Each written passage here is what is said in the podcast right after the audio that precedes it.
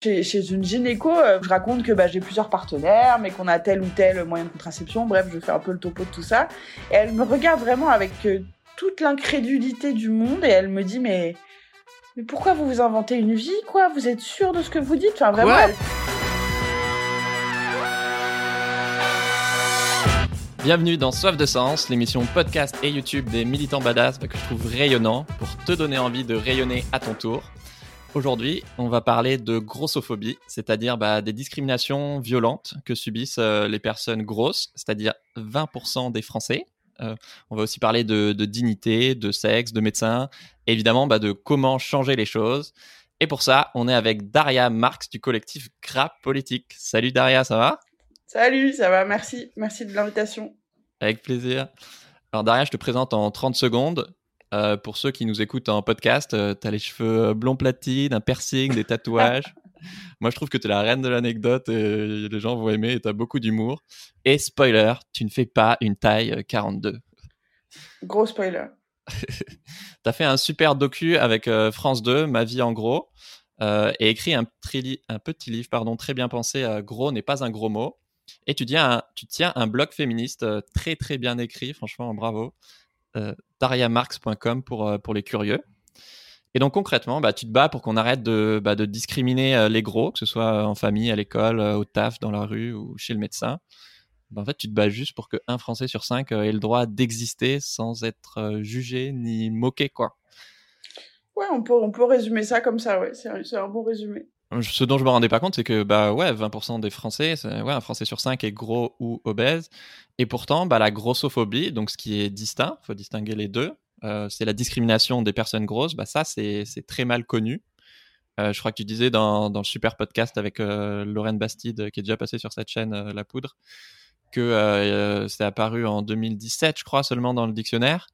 Ouais. Et concrètement, derrière ce mot un peu flou, bah ça peut être euh, bah, les moqueries à l'école, euh, les automobilistes qui t'insultent de grosses vaches euh, tous les jours, la galère de trouver des fringues quand on fait une taille 60 ou être obligé de payer deux places dans l'avion pour pouvoir s'asseoir quoi. Hum, bah maintenant qu'on a planté le sujet, j'aimerais qu'on revienne notamment sur ton enfance. tu racontes qu'à 5 ans, tu faisais déjà des régimes. Ouais, ouais, ouais. Bah en fait moi euh, j'ai la particularité euh, d'avoir euh, une maman qui a été euh, bah, très très anorexique toute sa vie hein, pour dire les mots tels qu'ils sont. Donc très préoccupée par son poids très préoccupée par son apparence. Et, et qui je pense quand elle a eu une petite fille voulait absolument pas avoir une petite fille grosse.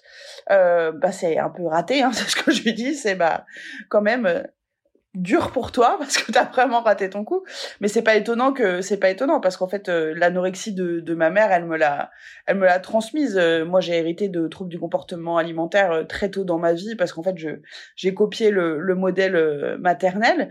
Et donc oui oui ma mère restreignait mon alimentation. Alors déjà enfin le, le plutôt qu'on fait mention de mon poids en fait dans ma vie c'est sur mon carnet de santé c'est en grande section de maternelle. Il doit y avoir une une visite médicale obligatoire euh, à la maternelle et sur mon carnet de santé, il y a marqué euh, attention au régime. Et je dois avoir, je sais pas, grande section de maternelle, oui, peut-être 5 ans, enfin, ou hein, quelque chose comme ça, quoi, avant le passage au CP, quoi. Donc, euh, on en est là, ce qui est parfaitement hallucinant parce que quand on regarde des photos de moi petite j'étais j'étais pas du tout une enfant grosse j'étais une enfant oui qui avait un peu de gras du bide mais à peu près comme tous les enfants enfin que beaucoup d'enfants euh, et donc ça a commencé par là et j'ai été restreinte, oui, très très durement euh, par ma mère d'abord. Et puis ma mère euh, s'est adjoint le, le, soutien de diététiciens, de diététiciennes, chez qui elle m'a emmené en consultation et qui m'ont prescrit des, des régimes extrêmement restrictifs. oui, oui, où on pesait les aliments, où on marquait tout avec le fameux carnet alimentaire que tu dois remplir tous les jours. Et quand tu l'amènes au diététicien, il te reproche de mentir parce que c'est pas possible que tu dises la vérité sur ce que tu manges, sinon tu serais pas dans cet état-là, puisqu'elle c'est la phrase euh, favorite des médecins euh, ou des soignants euh, dans votre état, comme si. Oui. vous allez dire le mot gros quoi. Exactement, et puis c'est quand même extrêmement dénigrant. Donc oui, moi je suis rentrée là-dedans et malheureusement ce que ça a fait euh, avec l'influence de l'anorexie de ma mère, c'est quand même. Euh, puis en plus moi, mes, parents étaient très différents. J'avais un papa qui était très gros et une maman qui était anorexique. Donc euh, moi j'étais au milieu de tout ça, c'était un peu compliqué et, et donc j'ai hérité des troubles du comportement alimentaire de ma mère, sauf que moi je j'ai pas développé d'anorexie, mais j'ai très tôt dans ma vie développé des des troubles du comportement alimentaire de type binge ou ou boulimie, puis boulimie vomitive. Donc euh, ça, ça a été très tôt dans ma vie. Ça a été, oui, oui, je pense la, la pierre philosophale de, de mon volume euh, d'aujourd'hui, c'est ça. Et à l'école, est-ce que euh, c'était différent? À l'école, ouais, bah à l'école vraiment ce sentiment d'être pas normal, quoi, d'être vraiment celle, celle, celle qui est de côté, qui ressemble pas aux autres. Euh, puis en primaire, j'avais vraiment envie d'être comme les autres en fait. Enfin, j'avais envie d'avoir les mêmes vêtements, de jouer aux mêmes jeux, etc. Alors les jeux, bon, je pouvais euh, demander à ce qu'on me les achète, ça marche, mais tout ce qui était vêtements, etc. Bah, j'étais déjà euh, une petite fille qui était euh, hors norme là-dessus, donc c'était compliqué de de pas ressembler aux autres. Et puis il y a eu beaucoup de moqueries dans dans les coups dans dans mes classes. Bon, en plus, Même moi, les profs, tu dis des fois, tu racontes une anecdote avec ton prof de PS de sport. Ouais, le PS c'était au collège. Le PS c'était euh, c'était au collège. Je sais pas, je devais être en cinquième ou en quatrième, je sais plus. Mais vraiment euh, cette espèce de prof qui me faisait faire devant toute la classe euh, des tours de stade supplémentaires avec toute ma classe qui me regardait en disant bah, elle en a bien besoin donc on va la regarder faire des tours de stade toute seule. Donc à ce jour, je crois que j'ai pas beaucoup plus vécu d'humiliant quoi. Vraiment c'était c'était rude. Et, euh, et oui, oui après des profs qui convoquaient ma mère. Donc moi je me qui mettaient des mots dans mon carnet de correspondance pour convoquer ma mère. Donc moi je me mettais à flipper en disant merde j'ai pas bien bossé je vais me faire engueuler. Et en fait ma mère revenait en me disant bah non ils m'ont convoqué parce que t'es grosse et qu'ils voulaient savoir euh, quand est-ce que t'allais maigrir. Enfin je veux dire quand j'étais en quatrième ma mère a été euh, convoquée par le censeur de mon établissement. Donc là pareil je me disais qu'est-ce que j'ai fait je vais être collée. Enfin voilà je pensais que c'était scolaire quoi. Et en fait le censeur l'a convoqué pour lui parler de mon poids quoi et que c'était honteux que je sois dans cet état-là, etc., etc., quoi. Ouais, ouais. Donc, euh... ouais. donc j'ai eu de la chance parce que le dernier diététicien que j'ai vu euh, à mon entrée au lycée, parce qu'après je me suis rebellée et j'ai dit non, non, j'irai plus, euh, foutez-moi la paix. Euh, il voulait m'envoyer dans un établissement pour euh, adolescents obèses où on va passer l'année. En fait, on fait ses études dans un espèce d'internat pour gros où les gens nous font maigrir. Et je crois que ça m'a un peu fait réagir. Je dis mais en fait non, je vais, je vais pas faire ça. Et il a vraiment fallu que je, je, je, je me rebelle un peu contre ma mère et contre ce médecin à l'époque pour dire non, non, en fait, moi je veux pas y aller, quoi. Ça va pas être possible, les gars, votre histoire. En parallèle, dans ton enfance, c'était à 6 ans, mais tu dis qu'en dehors de tes parents et de l'école, il y a aussi effectivement les, les, médecins. Il y a un médecin qui a dit à tes parents, de toute façon, elle est grosse, à 20 ans, elle fera une crise cardiaque. Ouais, enfin c'était devant moi en plus, donc c'était pas qu'à mes parents. Euh, en plus moi mon père était médecin, donc euh, je veux dire zéro excuse, zéro excuse. Mais oui, moi c'est quelque chose que j'ai entendu euh, toute mon enfance. Enfin depuis que je me souviens de rendez-vous chez le médecin, je, je, me souviens de cette espèce de prédiction. et puis vraiment de très petite d'avoir eu cette image racontée par des médecins de cœur de mon cœur enfermé dans de la graisse qui m'étoufferait et qui donc me ferait mourir à 20 ans. Euh, donc c'est. disais ça? Ouais, ouais, ouais bah, parce que le médecin, moi je me souviens d'un médecin qui m'a expliqué pourquoi être grosse c'était pas bien, parce qu'en fait mon cœur était emprisonné dans du gras et que ce gras allait vraiment m'étouffer et faire mourir mon cœur et donc que je que je mourrais à 20 ans. Je trouve c'est tentant de croire que bah, les gens ils sont gros par euh, manque de volonté, par paresse, sauf que souvent bah c'est faux et bah, dans ton exemple c'est assez clair. Et bon pour clarifier, euh, ni toi ni moi ne faisons la promotion de l'obésité euh, comme on vient de le dire. Euh, mais par contre, tu dis que euh, ton obésité t'a sauvé la vie. Euh, mmh. Pourquoi? Bah, en fait, moi, j'ai beaucoup grossi. Bon, j'étais déjà une, une, enfant un peu rondoudou, mais enfin pas grosse, quoi. Mais j'ai beaucoup grossi à l'adolescence. et en fait, c'était un moment de ma vie qui était horrible. C'était un moment où mes parents ont divorcé de manière très compliquée, où ensuite j'ai vécu des, des, drames familiaux vraiment intenses. Et en fait je pense vraiment que si j'avais pas euh, trouvé du réconfort dans la nourriture, enfin moi qui ça s'est exprimé sous, sous la forme un peu de trouble du comportement alimentaire, mais vraiment, enfin il faut dire ce qui est, j'ai trouvé euh, du réconfort dans la nourriture à ce moment-là de ma vie. Euh, si j'avais pas eu ce, ce truc-là, bah, enfin Enfin, c'est un moment où je pensais clairement à me foutre en l'air alors que j'avais 13 ou 14 ans, quoi. Donc, euh, donc oui, oui, je pense que le fait de de, de trouver du réconfort dans la nourriture et puis aussi de, de m'envelopper de cette nourriture, à un moment, ça m'a sauvé la vie, ouais. Ouais, ouais, ouais. Euh, je pense que c'est les gens pensent toujours qu'on devient gros euh, pour des mauvaises raisons, par manque de volonté ou etc. Mais euh, mais mais c'est vraiment ne pas prendre les personnes grosses dans la globalité de leur existence, de leur histoire. C'est d'ailleurs ce qu'on reproche aux médecins de ne voir qu'un corps sur une balance et de ne pas s'intéresser à, à, la globalité de la personne. Oui, que souvent c'est souvent des raisons psychologiques beaucoup plus que juste qu'est-ce que tu as mangé ou pas mangé quoi. Ouais, alors après, euh, il y a des raisons psychologiques, il y a des raisons physiologiques, il y a aussi des gens qui sont gros, en fait. Enfin, je veux dire, euh, le corps gros existe depuis euh, des milliers d'années. Enfin, je veux dire, il y a aussi des gens qui sont gros parce que c'est une physionomie, parce qu'il y a une donnée génétique, parce que parce qu'en fait, ils sont faits pour être gros. Enfin, je veux dire, il y a vraiment des tas de raisons de pourquoi les gens sont gros. Et en fait euh, c'est presque agaçant qu'on doive se justifier en disant tout le temps ah bah moi je suis grosse parce que euh, j'ai eu euh, un problème dans mon enfance je suis grosse parce que nanana en fait bah je suis grosse quoi. Enfin je veux dire j'ai pas à, à, me justifier j'ai pas à m'expliquer. Voilà moi je alors je sais que c'est important d'expliquer mais je suis aussi euh, contre l'idée que qu'on présume que toutes les personnes grosses ont eu un énorme trauma, que toutes les personnes grosses ont eu tatati ou tatata. En fait, elles sont grosses et foutez-leur la paix et elles vous parleront de leurs trucs si elles ont envie. Et puis peut-être qu'il n'y a pas de truc à, à avouer, il n'y a pas de truc à confesser. Enfin, il y a rien à dire et juste euh, foutez la paix au gros quoi. Mmh. Et c'est marrant justement parce que euh, en grandissant, tu racontes que bah, t'es sorti avec des, des, des, mecs qui étaient mariés avec des, des femmes minces et qui justement euh, euh, aiment les femmes grosses, mais qui n'assument pas de sortir avec des femmes grosses. Donc, en termes de sexualité, t'as ce paradoxe assez, euh, assez à l'opposé ah de la moi, c'est vraiment un truc enfin le désir masculin est quand même quelque chose de très bizarre quoi que, euh, de, de, pas tout à fait clair pour moi mais oui oui enfin moi je vraiment dans ma dans ma vie de dating, euh, j'ai vraiment rencontré des tas de mecs cis hétéros euh, qui étaient euh, vraiment mais obsédés par les grosses quoi. Je veux dire qui fantasmaient clairement sur les bourrelets sur le gras sur les gros culs enfin voilà. Mais qui socialement se sentaient obligés de de vivre, de présenter, de performer leur vie euh, amoureuse avec euh, une femme qui correspond euh, aux critères de la féminité acceptable, mince, etc. quoi. Et, et c'était terrible à la fois pour nous, moi, la grosse, les grosses, et pour la meuf mince parce que personne n'était satisfait dans, dans ce truc-là. Euh, et puis il y avait aussi ce truc de la sexualité euh, des femmes grosses où euh, où les hommes ont tendance à leur demander plus de trucs qu'aux autres femmes parce que elles devraient déjà être un peu reconnaissantes qu'on s'intéresse à elles et donc on va tendance à on va avoir tendance à leur demander des pratiques qu'on demande pas aux autres ou des pratiques plus extrêmes ou des choses comme ça. Et il y a une certaine pression qui arrive dans la sexualité des femmes grosses à à être à être contente et, et redevable de, de l'attention qu'on leur porte euh, en performant euh, sexuellement. Donc ça, c'est vraiment un écueil. Euh, il faut faire attention, quoi. Ouais.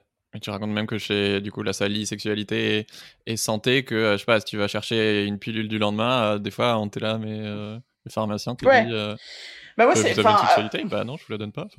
Ça, c'est vraiment une histoire qui est arrivée euh, à Anouche, euh, qui est dans le collectif euh, Gras Politique, qui raconte très bien qu'elle arrive chez, dans une pharmacie pour demander une pilule du lendemain et que la pharmacie, mais la pharmacienne vraiment se fout de sa gueule en disant mais enfin c'est pour qui? C'est pour une amie? Ça peut pas être pour vous? Alors c'est hallucinant.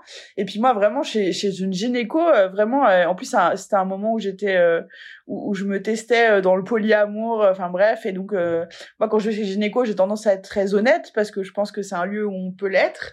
Et donc raconte que bah, j'ai plusieurs partenaires, mais qu'on a tel ou tel moyen de contraception. Bref, je fais un peu le topo de tout ça.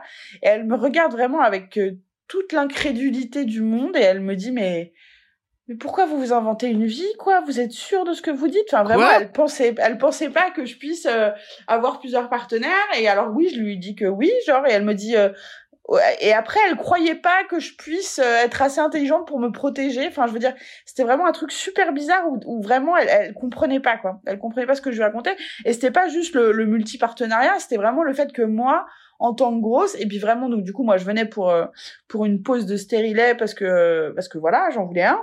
Et, euh, et elle a fini par me dire bon bah alors d'habitude c'est tel prix mais pour vous ça pour vous dans votre état ça sera 150 euros parce que c'est plus compliqué de poser un stérilet aux gens comme vous J'étais ok, je vais changer de gynéco, salut. Mais c'était d'une extrême violence parce qu'en fait tout était tout était extrêmement grossophobe euh, dans cette consultation et je dois avouer que la, la surcote de prix euh, pour cause d'obésité, euh, on me l'avait pas faite encore, c'était une première. mais c'était et en plus c'était terrible parce que cette gynéco elle était sur une liste soi-disant de soignantes féministes. Donc ça m'a appris que féministe ne veut pas dire anti gros pas contre la grossophobie. Ça, ça a été une bonne leçon c'est sûr du coup t'as une violence bon, économique, mais surtout, bah, enfin, c'est genre, bon, bah, t'es grosse, donc tu peux pas avoir de vie sexuelle. Et, euh, enfin, en plus, on te traite de mythomane. Et, euh, et, hyper infantilisant, quoi. C'est comme les personnes en situation de handicap, euh, mais bon, c'est quand même un peu différent selon tes, tes, si t'as des troubles mentaux ou quoi. Mais t'es là, mais en fait, je suis un adulte mature, responsable. Exactement. J'ai pas 4 ans. Exactement. Et puis, il y, y, a aussi, je pense, enfin, ce que les gens projettent à ce moment-là de leur discours, c'est que c'est leur dégoût pour mon corps, en fait c'est que eux peuvent pas s'imaginer que quelqu'un puisse avoir du désir pour moi. Donc c'est vraiment violent, vraiment dans l'interpersonnel quoi. C'est euh, en plus c'est quelqu'un là dont c'est le métier de, de te soigner et de t'aider et de euh, prendre soin et à qui tu t'ouvres et t'es vulnérable quoi. C'est pas juste un passant dans la rue quoi. Parce ce qui est intéressant dans toute la grossophobie médicale, c'est qu'elle repose vraiment sur le biais de volonté, en fait. L'histoire que les médecins, euh, enfin, la médecin, c'est not all médecins, mais en fait, beaucoup de médecins ou de soignants euh, disent bah, c'est un problème de volonté en fait. Si vous n'avez pas de volonté, si vous êtes paresseux, etc. Donc euh, je vais être désagréable avec vous pour vous créer le déclic qui va vous faire changer. Sauf qu'en fait, va vraiment il y a des études aujourd'hui euh, extrêmement bien faites qui montrent que la grossophobie n'a jamais fait euh, maigrir personne en fait, et que et que et c'est une mauvaise approche. Et puis en plus, ça crée des retards de prise en de prise en charge chez les personnes grosses qui sont complètement traumatisées à l'idée de passer dans un cabinet de médecin et donc qui arrivent avec des pathologies aiguës alors qu'elles auraient pu être traitées euh, beaucoup plus facilement si elles avaient été prises en charge à l'heure, euh, enfin, je veux dire, mm. comme une ah, personne. parce que t'as peur d'aller chez le médecin, hein, tu repousses euh, à tout prix. Bah, c'est vrai que pour parler que de mon expérience, quand t'as fait trois gynécos dans un mois parce que tu cherches quelqu'un pour t'aider et qu'à chaque fois tu sors en larmes parce que tu t'en es pris plein la gueule, bah il y a, y a un moment t'arrêtes quoi parce que ah ça va bien de se faire du mal quoi. C'est c'est pas possible. Là, j'ai donné quelques exemples, mais c'est quoi le, quotidien d'une personne grosse? Est-ce que tu as deux, trois exemples auxquels les gens euh, minces euh, pensent pas forcément? Bah en fait, euh, il faut savoir que on a vraiment cette impression euh, quand on est une personne grosse, c'est-à-dire qu'on qu'on correspond pas à la norme, à la normalité de ce qu'on peut voir dans la rue, d'être observé en permanence. Ouais, c'est ça, on en est pleinement conscient en fait. Et pourtant, euh, les gens euh, dans la rue, au supermarché, en classe, euh, partout, pensent qu'il est super intéressant de nous le rappeler sans cesse, en nous invectivant de oh la grosse, etc. Donc, enfin c'est marrant, les gens ont l'impression que qu'on n'a pas conscience de notre corps, on sait qu'on est gros, ah, grosse. j'avais pas réalisé. Oui, c'est ça. Dis donc, j'ai repris du dessert hier, je ne sais pas ce qui m'est arrivé, j'ai pris 47 kilos. Enfin, trop bizarre. Donc bon, déjà il y a, y a, ce sentiment vraiment de d'être l'autre en fait, d'être le différent d'être celui qui ne ressemble pas aux autres et donc mm. d'être plus observé que les autres, ce qui est déjà est pas très agréable. Après, il y a quand même beaucoup de micro-agressions euh, dans l'espace public, dans la rue, dans les transports. Déjà, il faut savoir que rien n'est fait pour nous, donc c'est-à-dire que juste euh, s'asseoir à une place dans le bus, bah en fait c'est chiant parce que ça fait mal, euh, c'est pas conçu pour les personnes grosses. donc ça, commence là. après, il y a, y a les gens qui sont parfois très désagréables et qui utilisent notre différence, notre volume différent bah, pour nous insulter, euh, pour nous discriminer. Et puis bon bah ça c'est un peu le, la face visible de l'iceberg en fait, parce qu'après tout est tout est difficile quoi. C'est-à-dire que c'est ça. Après il y a euh, la grossophobie, c'est vraiment ce qu'il faut comprendre, c'est que c'est pas juste euh, les trois insultes qu'on se prend dans la rue de grosses vaches quoi. Enfin moi par exemple moi je roule pas mal en scooter dans Paris, si j'ai un problème avec un automobiliste, le premier truc qui va sortir de sa bouche c'est grosse vache quoi c'est pas euh, c'est pas une injuste sexiste alors que je suis identifiée comme femme. C'est vraiment euh, sur ma grosseur que vont se porter les insultes. Mais ça c'est vraiment euh, bon à la limite si avec ça je pense que je pourrais survivre. Mais la, la, grossophobie c'est vraiment une, une, discrimination qui s'organise de manière systémique. C'est-à-dire il y a vraiment un système qui est organisé pour exclure les personnes grosses. En fait c'est un peu comme le validisme où rien n'est pensé à un niveau systémique pour euh, euh, permettre une vie normale entre guillemets aux personnes non valides et par par comparaison aux personnes grosses. le domaine où c'est le plus visible, c'est dans la grossophobie médicale, bien sûr, où on a vraiment un problème, sans parler de la grossophobie des personnes soignantes, parce que malheureusement quand on fait des études de médecine ou d'infirmerie ou d'autres choses, on n'est pas euh, on n'est pas passé à une machine euh, de biais euh, discriminatoire. Donc bah on arrive dans son métier avec les discriminations qu'on porte en soi. Euh, il y a vraiment un système politique où euh, bah il n'y a pas d'équipement en fait pour recevoir les personnes grosses. Euh, on va arriver chez un médecin généraliste et il y aura pas de brassard de tension à notre taille, il y aura pas de balance qui supporte notre poids, il y aura pas de table d'examen sur laquelle on puisse monter. donc ça commence là. À l'hôpital, il n'y a pas d'équipement en fait pour hospitaliser les personnes en, en, en grand surpoids. Il n'y a pas pour les soignants par exemple, il n'y a pas de lève patient qui puisse supporter nos poids. Il n'y a pas de parfois de table au bloc opératoire qui puisse nous accueillir.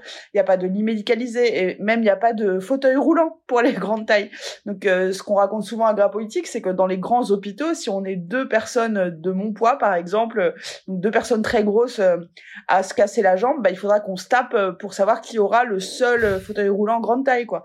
Donc on n'a pas forcément envie de, de faire battle royale des gros dans l'hôpital pour être bien soigné.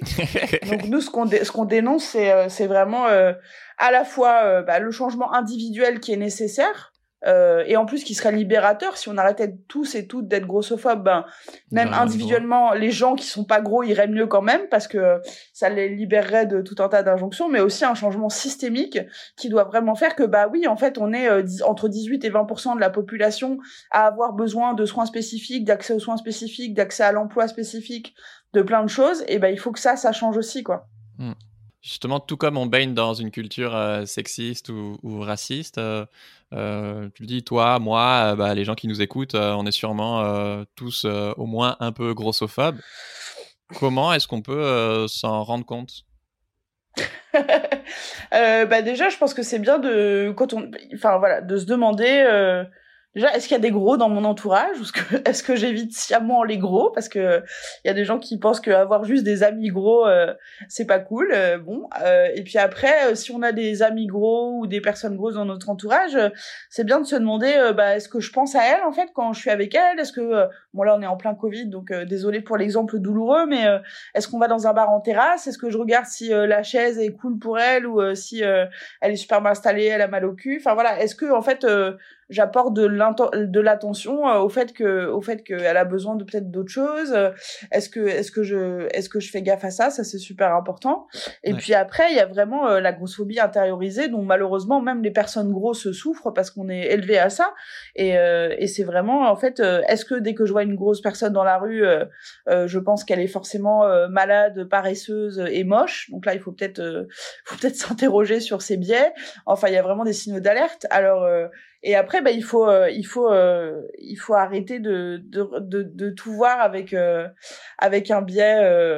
Le problème de, de la grossophobie, c'est que c'est vraiment une hydre à plusieurs têtes et ça s'appuie sur des la classe parce qu'en France les personnes grosses sont majoritairement pauvres donc il y a aussi un, un regard classiste. Enfin je veux dire on a tendance à regarder les personnes grosses comme des incapables qui n'y arriveront jamais professionnellement etc alors que c'est faux. Ça quoi. Et donc je pense que c'est une c'est un apprentissage permanent et de, de toutes ces choses-là qui permettent de déconstruire la grossophobie. Ouais. Et puis après, on peut, euh, on peut lire des livres, euh, on peut, euh, on peut regarder des super bouquins. On, peut, voilà, on peut, on peut juste bah, écouter les gens parler. Aujourd'hui, il y a quand même des podcasts là-dessus. Il y a quand même plein de choses qui racontent le vécu des personnes grosses, qui expliquent un peu ce qu'est la grossophobie, etc. Et, et oui, je pense que aujourd'hui, c'est important. Maintenant que le mot de grossophobie est connu, euh, je pense que c'est important euh, d'être des alliés en fait et d'être un allié euh, de lutte contre la grossophobie. Hmm. Justement, dans mon entourage, bah, moi, il y a des personnes grosses et en préparant une interview, je réalisais je suis vraiment à des années-lumière de mesurer la violence que, vous subissez. en regardant des vidéos pour préparer mes questions, là, j'ai vu des tonnes de commentaires sous, sous les vidéos qui parlent de grossophobie. Et j'ai halluciné, quoi. C'est sauvons les baleines, 99% euh, des gros, euh, c'est parce qu'ils se bougent pas le cul à faire du sport pour se maintenir en bonne santé. Ah bah, c'est plus de jogging, moins de McDo. Hein, c'est la phrase préférée des trolls. Ouais. Voilà. Euh, moi, enfin, je peux pas dire que ça me touche plus parce que ça me touche toujours. créatif, mais mais c'est vrai que je commence à avoir, j'ai développé quand même une, une petite armure donc bon, je, je fais plus trop attention, mais euh, mais tu vois récemment, il y en a quand même un qui m'a fait beaucoup de mal. Euh, il y a quelqu'un qui m'a écrit un commentaire qui disait euh, euh, merci beaucoup pour ce que tu fais Daria, parce que quand je suis déprimée, je viens voir ton corps et ça me fait rigoler.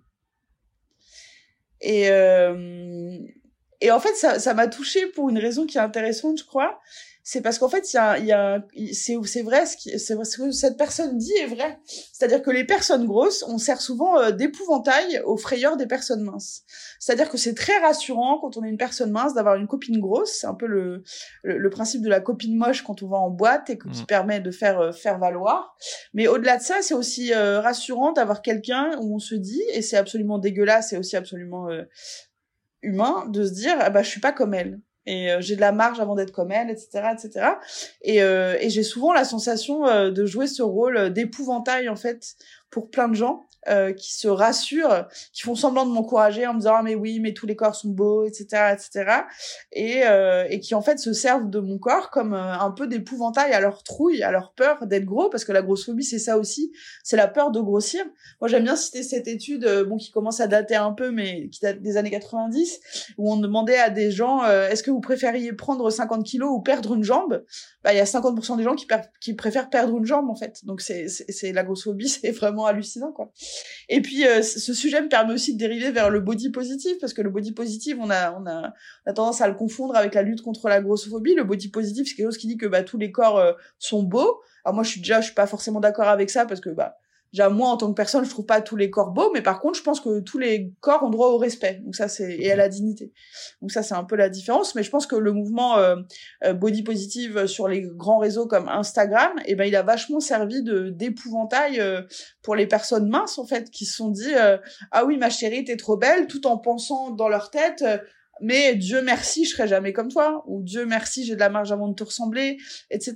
Donc c'est vraiment un petit bourrelet, euh, acceptez-moi, alors que enfin il y a des oui, bah, on, a bien vu toutes ces influenceuses euh, minces, euh, très fières de se plier en quatre euh, pour nous montrer leurs morceaux de peau qui dépassent. Enfin, je veux dire, donc oui, oui. Et en même temps, elles subissent aussi. Bah, les pressions. Ah bah, tu peux te, te, vivre gros même si tu l'es pas quoi. Et... Alors on peut se vivre gros si on l'est pas, mais ça, ça s'appelle le patriarcat en fait. Enfin, ça s'appelle on se vit mm. moche alors qu'on l'est pas, on se vit grosse alors qu'on l'est pas. Euh, toutes les femmes, euh, qu'elles fassent un 32 ou un 68, euh, euh, souffrent de body shaming. Les injonctions à, à la performance de la féminité euh, sont vraiment hallucinantes en termes de charge mentale, quoi. Et, et le poids, c'est un truc hallucinant, quoi. Enfin je, je dis ce truc euh, un peu par provocation, mais on, fait des violences sexuelles euh, le sujet numéro un du féminisme en ce moment, et c'est très bien, me faites pas dire ce que j'ai pas dit, mais je pense que le deuxième sujet, ça devrait être euh, la charge mentale sur la minceur chez les femmes, les troubles du comportement alimentaire chez les femmes et les minorités de genre.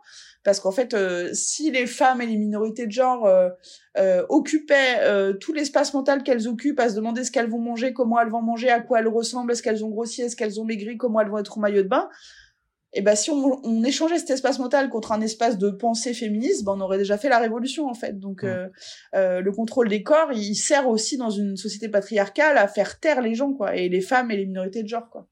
Pour revenir sur euh, toute cette partie des pas des insultes notamment, moi je alors c'est peut-être lié à mon éducation, je sais pas quoi. Je pense que je suis sûrement grossophobe par par plein d'aspects, mais j'ai du mal à comprendre parce que moi j'ai pas peur de, grossir, vraiment, enfin je sais pas, c'est pas un sujet dans ma tête quoi.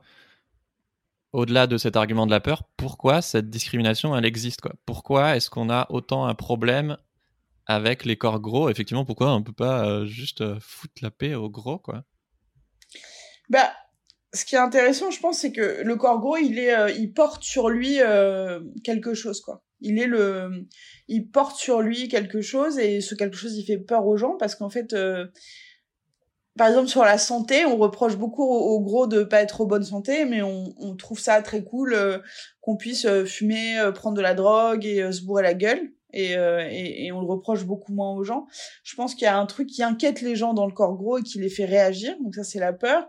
je pense qu'aussi que l'industrie des régimes, euh, l'industrie de la minceur, mm. les messages euh, alimentaires qui sont passés dans les médias sont extrêmement mauvais et encouragent euh, la population à penser que les gros sont feignants, ne s'alimentent pas bien, etc. Je pense qu'il y a une méconnaissance totale des mécanismes de la grosseur, notamment des problèmes liés à la pauvreté et à la précarité, parce que vraiment en France enfin, il faut bien comprendre que être gros euh, en France ou aux États-Unis, c'est pas du tout la même chose que d'être gros dans d'autres pays. Être gros en France, c'est un signe de déclassement, donc c'est un signe de pauvreté, euh, c'est un signe de précarité, c'est un signe qu'on a qu'on a du mal à s'alimenter de manière correcte. Parce que dans d'autres pays, c'est pas c'est pas le cas bah, dans des pays euh, en voie de développement, par exemple, euh, la grosseur peut être plus un, signe qu'on arrive à se nourrir et que c'est super cool, tu vois. Donc euh, c'est pas tout à fait les mêmes les mêmes dynamiques. en France, si on superpose la carte du chômage et la carte de l'obésité, elle se colle au cul parce que parce que oui, c'est les gens les plus précaires qui sont les plus gros et c'est pas un hasard quoi. Et en fait, personne prend de responsabilité là-dessus quoi. Et c'est un peu ce qu'on dénonce à, à Politique, c'est qu'en fait personne prend la responsabilité de l'éducation alimentaire, personne prend la responsabilité de donner d'arrêter la malbouffe euh, dans la grande distribution. Euh, personne prend la, la, responsabilité des déserts alimentaires où tu peux pas acheter euh, des fruits, des légumes pas chers à moins de 20 bornes de chez toi. Enfin, vraiment, il y a personne prend de responsabilité et je pense que ça, fait le lit de la grossophobie. Mm. ce fait de dire les gros, ils sont juste pas de volonté et ils bouffent McDo parce que personne n'explique le contraire en fait et qu'il y a qu'un seul message, c'est la guerre. En fait, c'est ça aussi qui est important, c'est que ce qu'on entend, c'est la guerre à l'obèse. Il faut qu'il y ait plus d'obèses, il faut éliminer les obèses, il faut que les obèses maigrissent. Enfin, voilà, c'est le seul message qu'on entend. Alors en fait, le message, ça devrait être, s'il devait y en avoir un, c'est très discutable, mais s'il devait y en avoir un, ça serait, il faut qu'il y ait plus d'obésité. Si l'obésité est une maladie, il faut dire, il faut qu'on trouve des moyens pour faire arrêter l'obésité. Mais ce qu'on entend, c'est il faut éliminer les obèses. Enfin, c'est hallucinant, quoi. Et je pense que ça participe vachement à cette espèce de libération euh, insultante euh, sur les réseaux parce que euh, parce qu'en fait il y a qu'un seul récit des gens obèses et c'est un récit de, de paresse de, de, de, de, de et, de gens qui font pas le taf quoi de gens qui font pas le taf est-ce que tu as en tête un, un témoignage ou une anecdote de quelqu'un justement que ton travail a, a marqué et a aidé? Est-ce que j'ai ça en tête?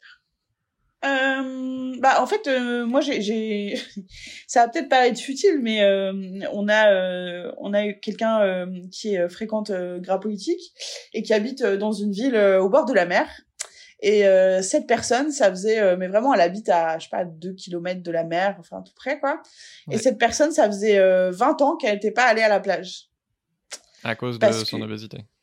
Euh, ouais, parce qu'en fait, euh, pas parce qu'elle peut pas bouger ou parce qu'elle peut pas marcher ou pas tout ça, mais oui, non, tu regardes des autres. Parce que euh, parce que juste, euh, en fait, elle y était allée, qu'elle s'était fait insulter, qu'on lui avait vraiment, elle avait mal vécu ce ce, ce, temps à la plage. Et donc ça faisait 20 ans qu'elle s'interdisait de, de profiter euh, de l'eau, euh, etc. Euh, et puis bah un jour en fait elle nous a invités en vacances. Et puis on lui a dit bah on y va en fait. et en fait euh, bah en bande de grosses on est allé à la plage, on a débarqué je pense devait être 5 ou 6 grosses grosses. Et puis on a été à la plage. Et, et oui il y a sans doute eu des regards parce que quand tu vois si grosse, tu regardes. Mais moi, quand je vois euh, si blond, bah, je regarde aussi. Enfin, donc, euh, être regardé, c'est pas un problème. Mais en tout cas, il n'y a pas eu de problème. Et je pense que ça l'a vraiment réconcilié avec la plage, qu'on puisse faire communauté autour d'elle et qu'on puisse être là et qu'on puisse euh, partager nos histoires autour de l'espace public, autour de la plage. Et ben, ça l'a aidé, ça l'a motivé. Et du coup, bah, ça nous a permis de passer un super moment. Ça, c'était le côté un peu léger. Et puis, avec Gras Politique, on a aussi des témoignages quand même assez récurrents de personnes bah, qui ont pu trouver des personnes, des, des des soignantes euh, adaptées euh, grâce aux listes qu'on a euh, de, de, médecins pas grossophobes, qui ont été mieux reçus, qui ont trouvé des traitements qui leur vont. vraiment, ça, ça fait vraiment chaud au cœur, quoi. Quand on a vraiment pu avoir un impact concret sur une problématique pour quelqu'un, c'est vraiment quelque chose qui fait chaud au cœur. À un moment, tu dis que la grossophobie rend gros. Et donc, même si c'est pas le seul facteur, évidemment, bah en fait si la grossophobie baisse bah il y aura aussi euh, moins moins d'obésité quoi. Voilà. Alors après euh, moi j'ai j'ai pas d'avis sur est-ce qu'il faut moins d'obèses est-ce que euh, enfin voilà. J'ai l'impression que c'est pas mon taf en fait moi de lutter contre l'obésité.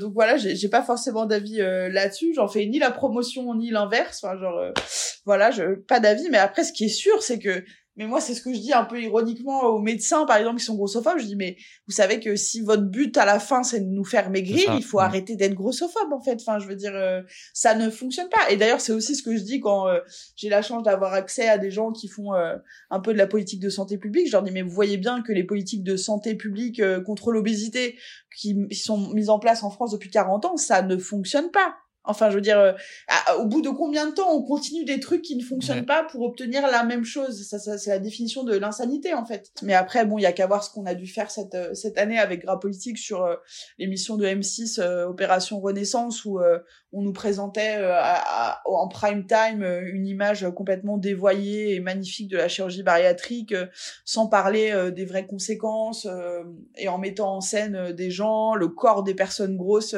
C'est quoi la chirurgie bariatrique? Euh, pardon, la chirurgie bariatrique, c'est la chirurgie de l'obésité. Donc, il y en a deux qui sont principalement euh, faites aujourd'hui, euh, la sleeve et le bypass. Soit on te retire deux tiers de l'estomac, soit on raccorde ton estomac de manière différente pour créer une maladie de la malabsorption des aliments et qui donc, comme tu ne digères pas, bah, tu peux pas, tu peux pas engranger de, de calories quand, quand, tu manges. En tout cas, c'est des très grosses opérations, hein, puisque on, intervient sur un organe sain et c'est des, des, opérations qui, qui sont parfois des réussites et c'est super quand il y a une vraie préparation et que ça se passe bien, mais qui peuvent aussi être des gros problèmes. Et puis on se pose aussi la question à politique de comment ça se fait qu'en France, alors qu'on est à 50-50 dans les obèses, les femmes et les hommes, euh, il y a 80% d'opérés euh, de l'obésité qui sont des femmes. Bah, ça parle de quelque chose. Ça veut dire que la pression sur le corps des femmes, euh, elle est bien genrée. En fait, il y a bien quelque chose qui se passe dans, le mélange entre le genre et la grossophobie, et que l'injonction à la minceur, elle est encore pire pour les femmes. Hmm. Alors, du coup, comment on peut faire pour que bah, les gros et les grosses puissent vivre, euh, normalement dans la société? Euh, La révolution, en premier lieu.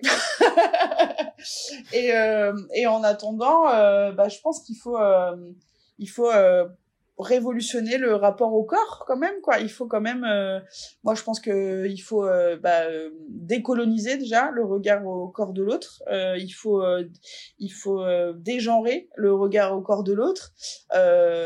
Donc ça c'est ce qu'on peut faire de manière individuelle. Il faut aussi s'interroger sur ses propres biais sur sa propre construction mentale sur pourquoi est-ce qu'on a peur d'être gros pourquoi est-ce que on est dégoûté éventuellement par les personnes grosses. Enfin voilà il faut vraiment se mmh. poser des questions dures si on veut avancer. Et puis surtout, il faut, euh, bah, il va falloir un jour que les, les, personnes, les politiques, les dirigeants, euh, nos ministres, euh, nos députés prennent des responsabilités et commencent à prendre des politiques de santé publique, anti-discrimination en France. Parce qu'il faut savoir qu'en France, on a une loi qui qui euh, interdit la discrimination à l'apparence physique, mais le problème c'est qu'on n'a pas de loi qui euh, interdit la discrimination sur le caractère du poids, c'est-à-dire qu'on n'a pas ce mot, on n'a pas ce le poids n'est pas cité. Donc nous on aimerait beaucoup que cette discrimination soit dans la loi pour qu'enfin on puisse euh, on puisse amener des, des, des, cas de discrimination devant la justice, qu'on puisse avoir des jurisprudences dans ce sens-là, qu'il faut aussi qu'il y ait des, des, des, budgets qui soient alloués euh,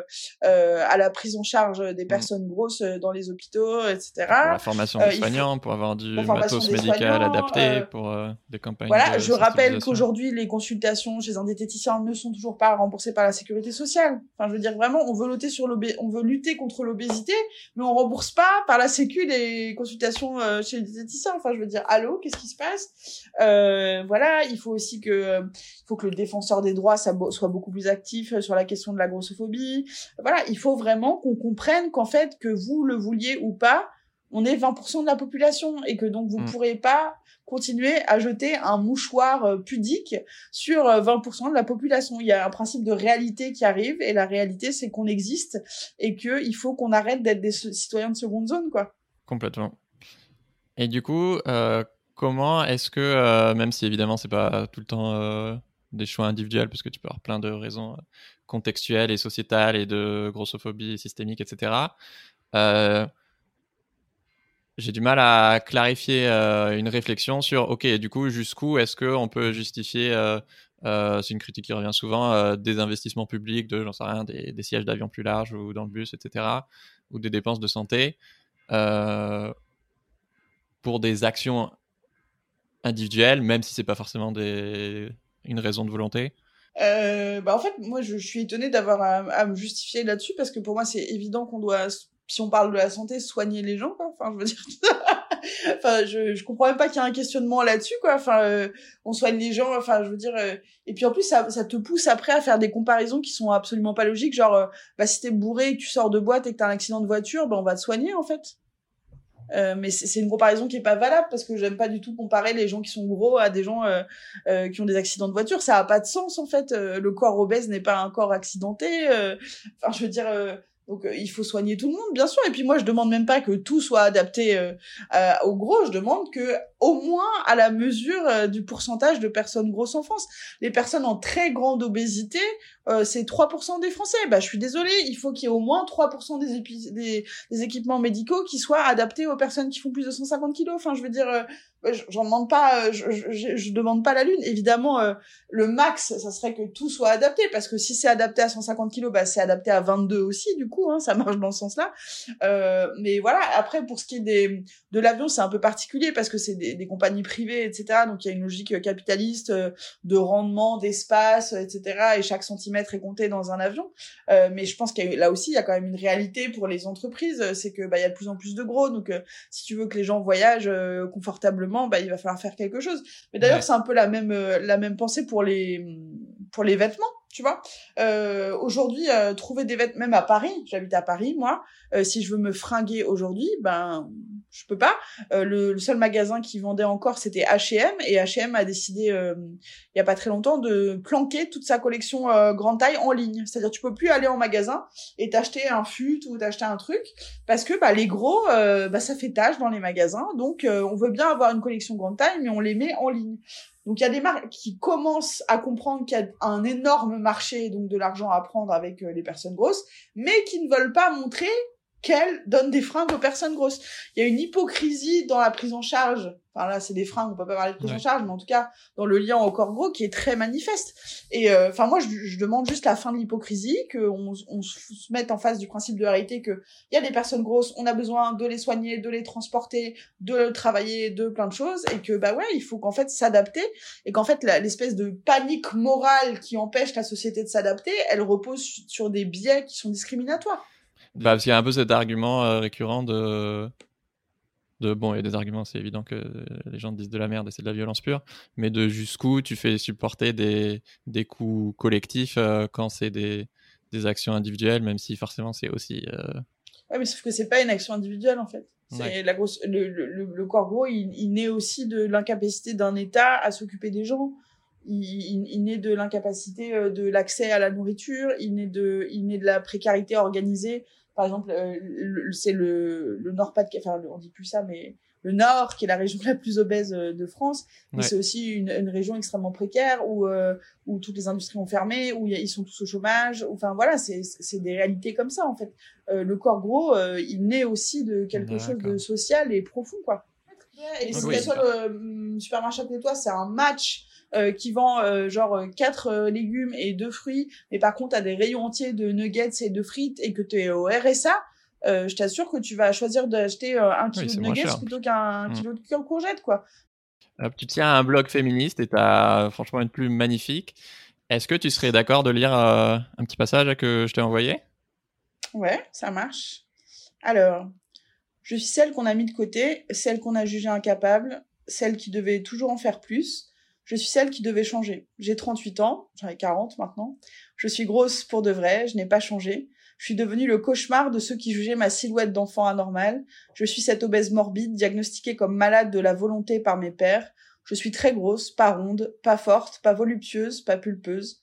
Mon corps est lourd et gras, j'ai du ventre, mes chairs tombent, et pourtant j'existe. Je pousse depuis des années dans le noir, dans l'ombre embarrassée d'une société qui me refuse le droit de prendre ma place. T'as toujours écrit aussi bien. Bah je sais pas si j'écris bien. En tout cas euh, quand j'écris euh, quand j'écris c'est que je, sens un truc euh, qui pousse dans les tripes. Donc je pense que ça aide à, ce que ça soit impactant quoi. Ouais. Pour cette dernière partie l'émission s'appelle Soif de sens. On va parler de ta quête de sens. Qu'est-ce qui toi donne du sens à ta vie? Euh, bah, c'est vachement intéressant comme question parce que euh, je pense que la question de sens, elle évolue. Dans toute une première partie de ma vie, euh, le sens, ça a été de me sauver moi-même. C'est-à-dire que je militais, mais je, militais beaucoup pour moi-même, en fait, parce que je militais contre la grossophobie, mais je j'avais un prisme très individuel des choses. Et en fait, maintenant que j'ai un peu de recul, ce qui donne du sens à ma vie, bah, c'est de, de, de, de mieux comprendre les choses. C'est-à-dire de pas être toujours en réaction, de pas être toujours, de pas me construire contre les choses, contre les discriminations, contre les insultes, euh, contre contre euh, la grossophobie qui m'oppresse quand même tous les jours euh, à plusieurs niveaux. Euh, ce qui donne sens à ma vie aujourd'hui, c'est de construire pour, c'est-à-dire de me dire ok, ok, ça c'est les données qu'on a. Je vis dans une société qui est à la fois patriarcale, grossophobe, validiste, raciste. Bon, je vais pas faire le, le tour de toutes les discriminations, mais en tout cas bon le pas très contente de vivre dans cette société. Ok, qu'est-ce que je veux en fait? Au lieu d'être toujours en réaction et toujours de m'élever contre, qu'est-ce que je peux faire pour? Et moi, ce qui fait sens pour moi, c'est de construire de la communauté, en fait. C'est de faire de la communauté, c'est ce qu'on essaie de faire avec Gras Politique. Alors, euh, malheureusement, euh, voilà, on est communautariste, oui, c'est vrai, euh, nous, on pense que c'est une bonne chose. Et je pense que c'est vraiment en faisant de la communauté grosse, en fait, en créant des espaces où les personnes grosses peuvent parler, où on peut parler de nos histoires individuelles, particulières, où on peut échanger sur nos problématiques, où on peut trouver du soutien les uns les autres, bah, c'est là qu'on se donne du pouvoir, en fait. Et ce qui donne sens pour moi à ma vie, c'est de de cultiver cet empouvoirment, pour utiliser le mot français d'empowerment, mais euh, c'est vraiment cet empouvoirment chez les gens, parce que chez moi, c'est ça qui m'a donné de la force, en fait. C'est ça qui m'a changé la vie, c'est de trouver mon propre pouvoir, de trouver, euh, euh, de trouver ma propre colère, de trouver mes propres, voilà, c'est de, de, trouver tout ça en moi. Et donc, ce qui me donne sens, bah, c'est l'organisation euh, communautaire avec euh, les autres personnes.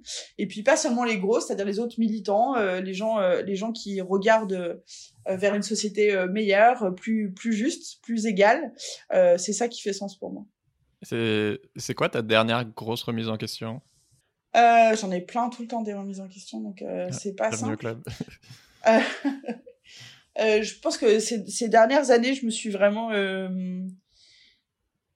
je me suis bah je me suis pris en fait euh, j'ai vraiment essayé de travailler sur euh, mes biais racistes en fait ça a été un truc qui était assez important pour moi je pense que euh, bah je j'avais pas assez travaillé là-dessus donc euh, en fait ma, ma dernière remise en question ça a été de me rendre compte euh, il, y a, il y a à peu près deux ans que euh, enfin non j'en ai eu depuis mais en tout cas une grosse c'était il y a deux ans que je lisais pas du tout d'auteurs d'autrices d'auteurs racisés d'auteurs noirs d'autrices noires mmh. et donc depuis bah j'essaye de vraiment c'est pas du tout pour attraper des cookies ou me dire que c'est bien mais vraiment je me sens c'est nul quoi de de pas l'avoir fait donc maintenant consciemment j'essaye de, de choisir des, des autrices et des auteurs noirs ou racisés dès que je peux sur sur, les sujets qui m'intéressent ou même sur de la fiction, sur des romans. Euh, voilà, et puis j'essaye aussi de, de rattraper. Euh, non plus. Euh, bah, par exemple, j'ai découvert euh, Octavia Butler, euh, qui est euh, une écrivaine noire lesbienne de science-fiction qui est géniale. j'ai rattrapé, j'ai lu Angela Davis que j'avais jamais lu. j'ai lu Audrey Lorde. Enfin, vraiment, je, voilà, je, je, je, je, j'ai acheté récemment le livre de maison d'édition qui s'appelle Case Rebelle, euh, qui, euh, qui, qui, raconte le parcours de personnes euh, trans et racisées, noires, qui est super intéressant. Donc vraiment, je pense que... et puis aussi, j'essaie de, soutenir de soutenir toutes les initiatives des personnes racisées. je sais pas du tout parfait, mais en tout cas, voilà, je... Il est temps de faire la révolution dans nos bibliothèques, dans nos podcasts, dans nos lieux culturels, etc. et de et de et, et de se sortir de notre confort d'aller écouter des gens qui nous ressemblent ou euh, voilà il faut il faut arrêter de faire ça parce que vraiment ça nous enferme et ça, ça, nous fait bien du ça nous fait pas du bien à nous mais à la limite on s'en fout mais surtout ça fait du mal aux autres. Donc mmh. euh, donc voilà il faut vraiment faire cet effort là ok. Je me posais euh, une question. Euh, si tu étais mince est-ce que tu continuerais à, à dans le gras politique et c'est une très bonne question. Euh, c'est une très bonne question. Euh, J'aime à penser que oui, mais euh, mais je crois que ma, ma déjà il faudrait pas du tout que j'ai la même place. Euh, enfin, il faudrait pas du tout que je prenne la même place. D'ailleurs, euh, en termes de volume, je prendrais pas la même place, donc ça va bien aussi comme ça. Mais mais voilà, je pense qu'une une personne grosse enfin évidemment mon, mon, mon, passé de personne grosse il resterait le même donc je pourrais toujours témoigner là-dessus je pourrais toujours élaborer là-dessus et puis euh, et puis je serais toujours dans une dynamique de, de lutte contre la grossophobie donc je pourrais toujours faire partie de grade politique. Par contre c'est sûr que ce serait pas moi qui répondrais à tes questions dans ce podcast quoi. Il faudrait pas que hmm. ça soit moi parce pour donner la parole au premier concerné la, donner la parole la représentation c'est c'est trop important quoi. Ouais parce que c'était fou ça c'est ben, on en a parlé avec euh, Lorraine quand elle est passée sur la chaîne euh, sur le bah, le temps de parole des femmes qui est, euh, je sais plus, qui 4, 3, 3, 4 fois moins euh, important que celui des hommes. Et pour les, les personnes grosses, euh, je sais plus si c'est toi qui le disais ou je l'ai lu en préparant, que ça représente que 3% des, 3%, ouais. des personnes qui parlent dans les médias, contre 20% Absolument. de la population. Absolument, et c'est hyper frappant quand tu regardes la télé, par exemple en Angleterre, où euh, bah, ils ont une télé, une télé beaucoup plus euh, qui ressemble beaucoup plus à la société, où tu as ouais. des personnes euh, noires, racisées, handicapées, grosses. Enfin voilà, il y a vraiment une diversité à l'écran. Et en France, on est toujours dans des modèles hyper classiques et normés à la télé, quoi. Et ça commence par là, quoi. Ça commence par là. Bah, merci beaucoup, Daria. C'était hyper Merci à inspirant. toi. Si vous avez aimé cet épisode, bah, vous allez adorer l'épisode sur les femmes et le sexisme avec Lorraine Bastide dont j'ai parlé par moment. Et voilà, si tu veux soutenir l'émission pour toucher plus de monde avec ces messages, eh ben, abonne-toi et mets 5 étoiles sur Apple Podcast. Ça m'aide vraiment beaucoup. Merci Daria, c'est c'est ouf ce que tu fais. Bonne journée Merci à tous. Ciao Salut